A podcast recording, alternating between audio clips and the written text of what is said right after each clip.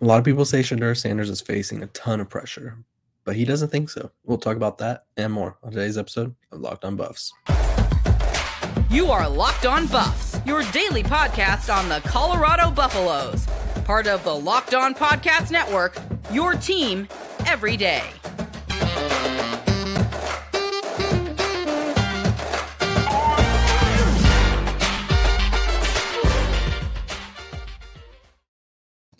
What is up, everybody? This is Locked on Buffs. I'm your host, Kevin but today it's a solo show. Um, John couldn't join, got some things to do. Uh, first off, want to thank you guys for making Locked on Buffs your first listen every day. Um, I want to thank you guys for getting us to a thousand subscribers. That's a very exciting monument in our podcast journey. Um, we've only been around for about a month, so very happy with the progress that we've seen. Um, today, we're talking Shedeur Sanders, um, making comments about the pressure that people say he's facing. Um, we're also going to be talking about Aaron Butler, who's a highly touted recruit that recently visited Colorado and talked about his visit. Um, gave us an update to our good friend Max Torres over at Ducks Digest, um, who was able to talk to him. And then we're going to close it off with some Pac 12 expansion discussions, just because I like talking about Pac 12 expansion. And while I don't have anybody to talk about it with, it's something that I've been covering, he- covering heavily over this past year or so. So I think it'll be a good discussion either way. Um, starting off with Shedeur, um, first off, we all know that there is a difference between the HBCU level and the Power Five level. Um, but there's not that big of a difference for someone like Shedeur, who's always been under the spotlight and having to kind of deal with the pressure that comes along with being the son of Coach Prime. Um, and he was also a highly touted four-star recruit who had offers from every program in the country. So he's always felt some sort of pressure, but there is expected to be some pressure making the jump from Jackson State to Colorado. Um, but this was what he said on the recent I Am Athlete podcast, which you guys should go check out. Very good episode. Um, when asked about the pressure ahead of his first season at the Power Five level, uh, he said, "Going to an HBCU, there was pressure, but it wasn't worldwide pressure with everybody. The microscope was different, but at the same time, it's still pressure." And then he continued saying, That's like someone, that's like you are fighting someone. You're fighting someone one on one, and then you fight someone in front of 1,000 people, then 10,000. At the end of the day, you're fighting that same person, is what I'm saying. You're still going out for a match. The pressure and stuff, it's been there. It doesn't matter what magnitude the pressure's on. You're either going to execute or you're not.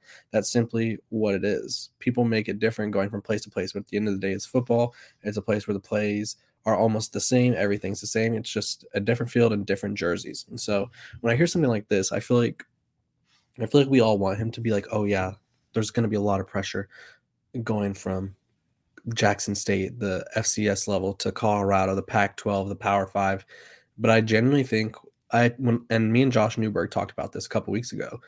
I don't think he phases him at all, and I think as I learn more about Shedeur, because obviously we're all learning about him from the outside looking in, and we have a few media opportunities to talk to him and stuff. But I don't think the pressure really phases him at all. Or if it does, he's really good at hiding it. But I'm going to assume it does not phase him at all.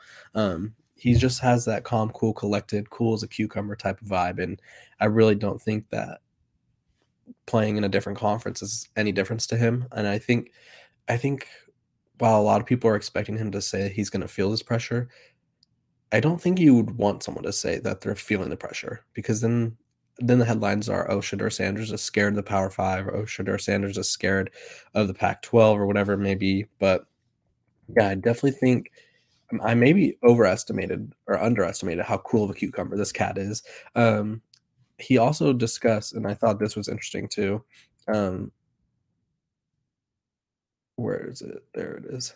He discussed the heightened pressure of playing in Colorado, and he said the microscope this microscope is far over there. I fo- I'm focused on me and my camp and my team and stuff like that. By the time week one comes, I'm gonna have my guys ready to get out there and play. This is the time right now just to build the relationships, to really learn about your teammates, know what know what you could trust, have them be able to trust in you, any type of situation. So it's really just bonding right now, working out and training. So literally nothing about him phases him. They tried to get him multiple times to kind of admit that he was going to be nervous or there was going to be some kind of correction that he would have to adapt for when in moving up to the level, but he really just doesn't care. Not that he doesn't care, it's just it doesn't phase him. And I think that's if you're Colorado, you'd love to see that because it shows that he's ready for this moment. Um, I think we'll see how ready he is for that moment. Week one against TCU, um, Colorado already comes in as 17 point dogs, um, so that'll be an interesting, I guess, thing to watch to see if.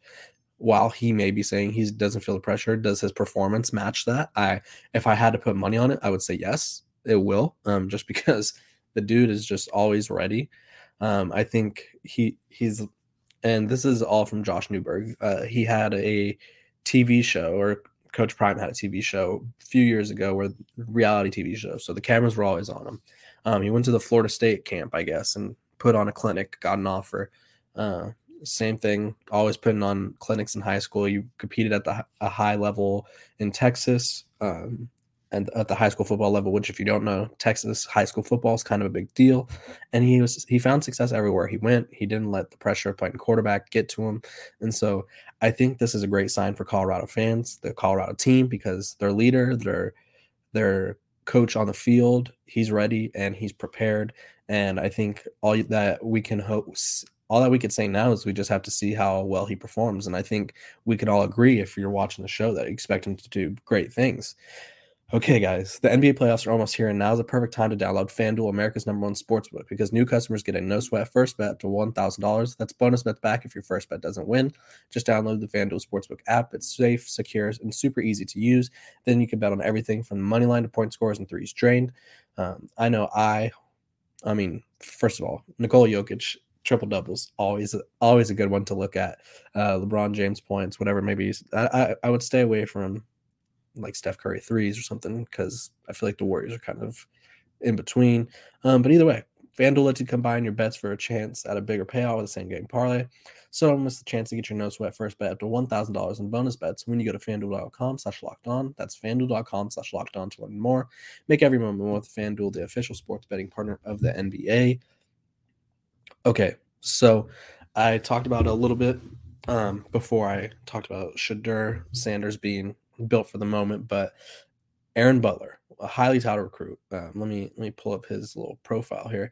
A blue chipper out of California, out of Calabasas, Calabasas High School, which is, if you don't know, if you're not from the California area like I am, well, I'm from California. If you're not from California like I am, or you just haven't heard of Calabasas, that whole Southern California little hotbed of talent is one of the best high school football talent areas talent rich areas in the country um, outside of Texas and Florida. I would say Southern California probably has the best high school football, uh, maybe Georgia too. But either way, um, that's not the, what the discussion's about. I'm just saying, giving you some context. Uh, he recently visited Colorado um, in March and was was kind enough to sit down and talk to my good friend over at Ducks Digest, which is a FanNation site, Max Torres, and he talked about his because he visited Colorado in 2021. He talked about the difference in the staff. He talked about the difference in the direction of the program, and I think, I think, oh, and his relationship with or his dad's relationship with Coach Prime because they played football together back in the day. I think it's gone it's gone pretty well for the Buffs. Um, let's take a look at what he said. He said, "I went to Colorado. I had a great time with Prime and everybody." And then he continues saying, "My host was Shedeur Sanders. He took me to his house. He took me out, so I got to experience everything in Boulder." So the coaching staff, the vibe there, it's different. The way they recruit, the whole energy, they flip the whole culture.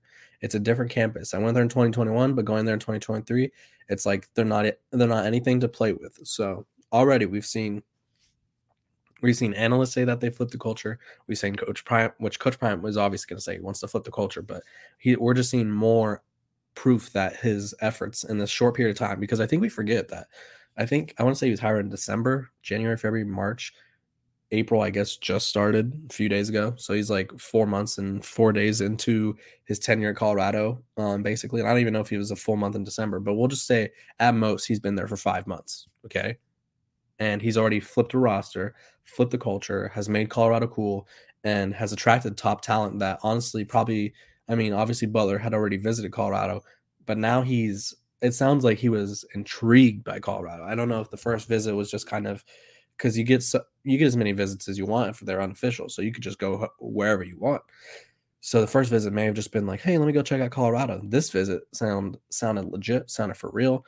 Um, he continued saying, "What gives them a big push is my dad, Rob Davon Davon Butler. playing with Deion. Um, he was his friend, he was his teammate, and the player that Deion was on top of, of that, the player he, the person he is. He's a Hall of Fame player all the way to the man he is. He's going to teach you about being a great dad, just the best you could be, to the best of your ability. Excuse me.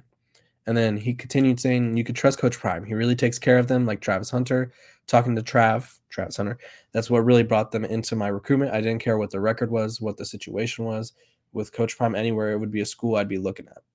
So, again, this, and that's something that Winston Watkins Jr. said um, when he talked about his recruitment, or not his recruit, I guess, yeah, his recruitment in terms of people were ex- expecting him to kind of flip or go lean somewhere else, Ohio State, Florida State, wherever it may be.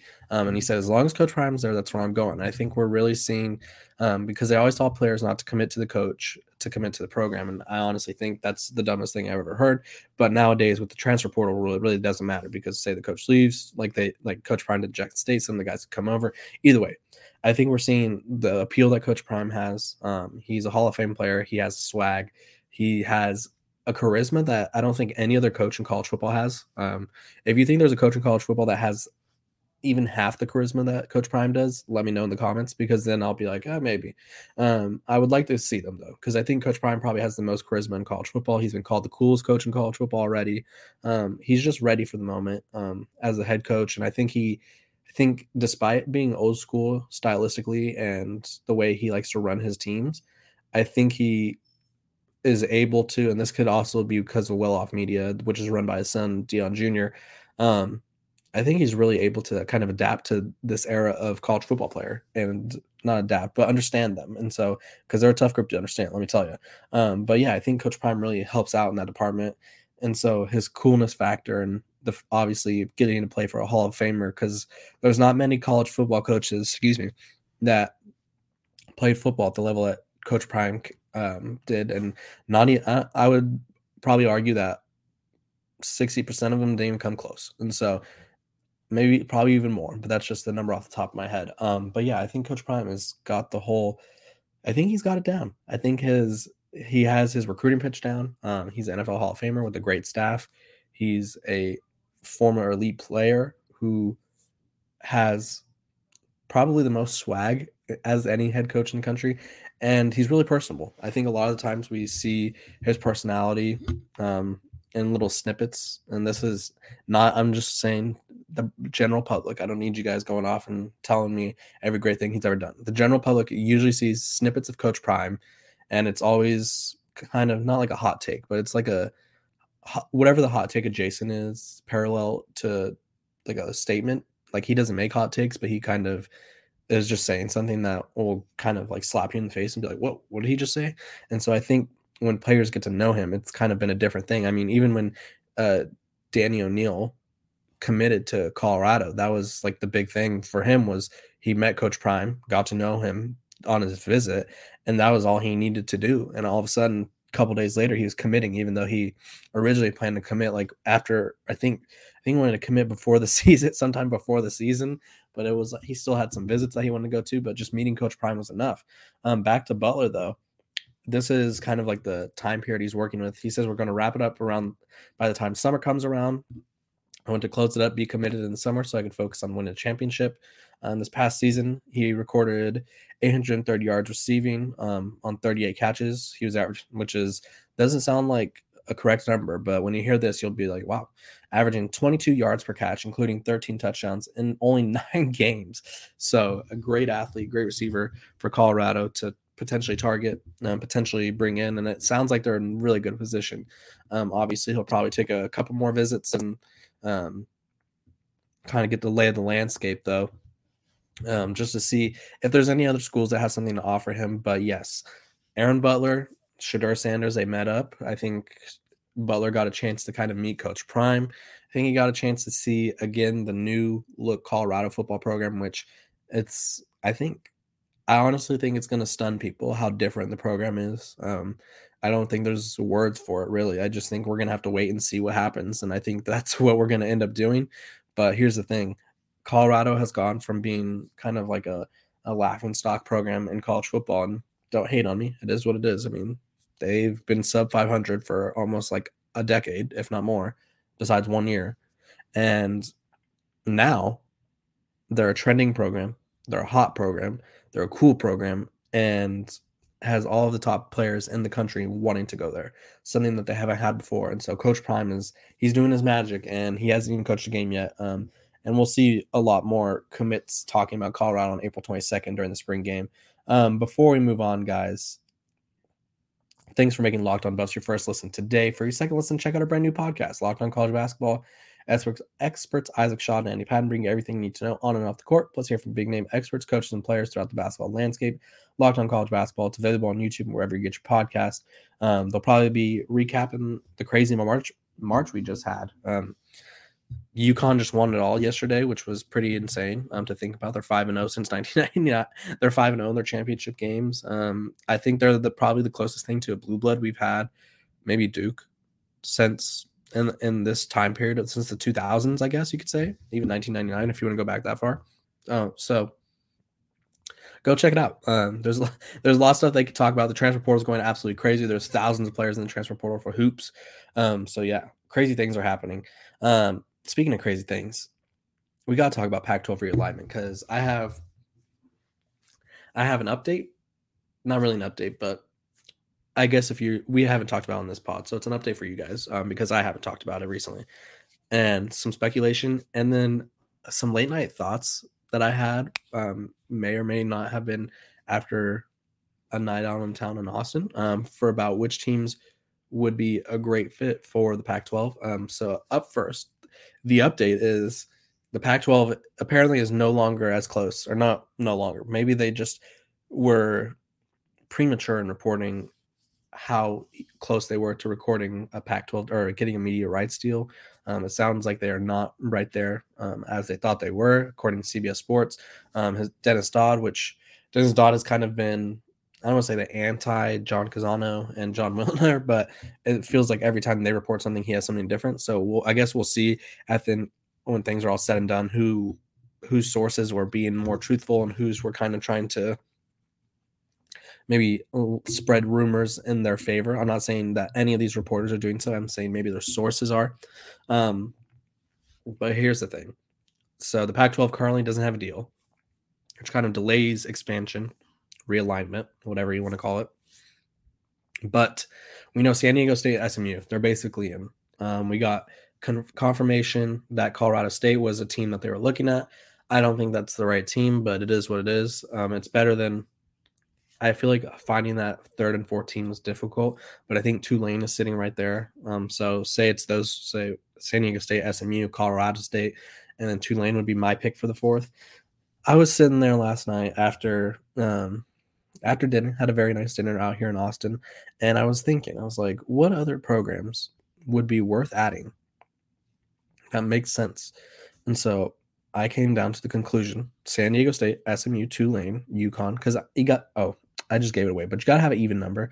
And so I was watching the college basketball championship and I was like, UConn, Rice, Colorado State. So basically, UConn and Rice would be my two other additions. So they would be adding six teams, which would get them up to the Pac 16 essentially. Um, and do they want to do? Do they want to get up to 16 teams? I don't know. Um, I think it'd be a good idea to kind of maybe stay ahead of the na- the next realignment issue.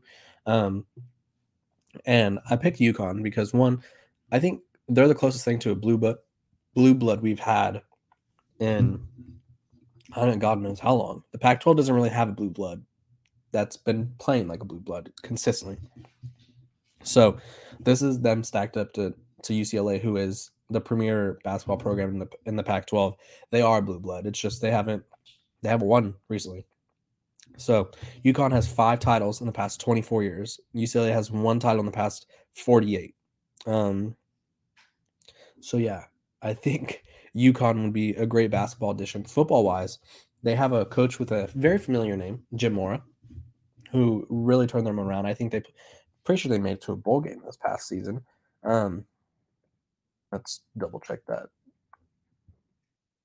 They made it to a bowl game. I'm pretty sure they did. Um, yeah, they they finished six and seven, made it to a bowl game, which six and seven, not the best record, but hey, that's progress compared to a team that usually been bringing them a one win per season. it felt like, Um, but yeah, so I think if you bring them in, Rice is kind of not a program that I would be thrilled about.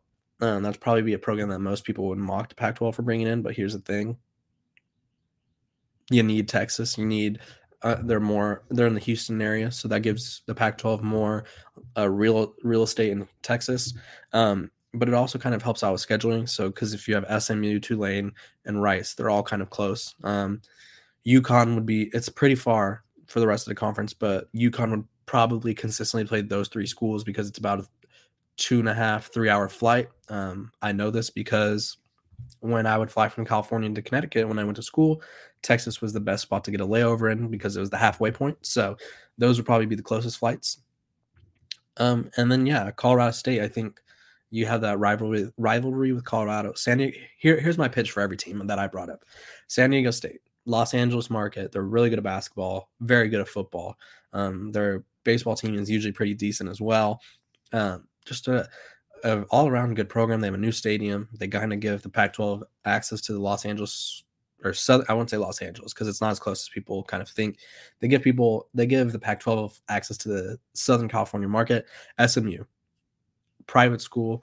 Um, they can honestly, I think if they were in the Pac 12, that their donors would start forking over even more money. They're in Dallas, which gives the Pac 12 the Dallas market, which is one of the biggest markets in the country. I think it's top five. Um, they give them access to Dallas recruits, maybe that they don't already have. And SMU is pretty competitive in football. Um, basketball, they've been, but they've had decent seasons, but definitely bring an impact a competitive impact right away. Same thing with San Diego State in the football field. Tulane, um, they're really hot right now on the football field. I don't really know if it's going to be sustainable, but I think if you bring them into the Pac-12, it will be um, because then everybody who coaches there will no longer be looking for better jobs because that is going to be a Power Five job, um, or it could be a Power Five job. UConn is probably my favorite between the Rice Colorado State group, um, just because they just won the championship in basketball yesterday. Um, obviously, geography it doesn't make the most sense, but geography is dead. Um, I'm gonna be honest. USC and UCLA, their closest um, opponent is Nebraska, and so I think UConn. I think them going to Nebraska and UConn going to Louisiana and Texas makes just about Louisiana's or, or UConn's already in the same conference as Tulane, so you may as well. You know what I'm saying? Um, get them in the conference uh, for basketball at least. I don't think they're in a conference. Yeah, they're independent for football. Um, basketball though, they're they play in the American, um, formerly known as the Big East. But here's the thing: they win championships in football. Um, they bring kind of the presence of a blue blood that the Pac-12 is losing in UCLA. Um, I don't think people will kind of realize like how much of a blue blood UConn is, but you bring them basketball pedigree, you get East Coast access, um, Hartford, um, which I don't think Hartford really rings many bells for most people, but over in a little town called Bristol is the sports capital of the world. ESPN is out of Connecticut, so maybe the Pac-12 having games in Connecticut or connections to Connecticut helps them out. Rice, obviously, they're in Houston, um, makes travel easier for SMU, Tulane, um, even the Arizona schools. Um, you have a nice little pairing there, and UConn as well. And then Colorado State, you kind of have that built-in rivalry with Colorado. Um, all these schools match up academically. I believe they are all AAU schools, and Colorado State. While they aren't that good at football, they've been decent at basketball over the past few years. They've produced NBA guys. Um, and football wise, I mean, it could get better. I think anytime you go from a group of five conference to a power five conference, it gets a little bit better. Um, so those are my that's my six. Um, I think realistically they'll probably add two, which will be unfortunate because I think this would be a fascinating six. But yeah, I think if if Colorado had a schedule where they played San Diego State, Tulane, and say Colorado State as part of their Pac-12 slate, I think that'd be amazing. I think that'd be a great uh, schedule. But either way, we'll see what happens. I think the Pac-12 has made it clear that they plan on getting their deal done first and then figuring out the expansion candidates after that. Um, but what we do know, San Diego State, SMU are practically they may as well just start sewing those Pac-12 patches on already. Um, but for the rest of them, we will have to wait and see. Uh, you guys will have to wait and see me tomorrow. Um, have a great rest of your day. Thank you guys for making Locked On Buffs your first listen of the day. Make sure to like, subscribe, share this podcast with all your friends. Let's continue to grow. Um, I have a, a, pretty cool interview coming up on Friday with someone from 24 7 Sports who may or may not be criticizing the Buffs pretty frequently. So we get to talk about him and his thoughts. So you guys better tune in. Um, I appreciate you guys and have a great day.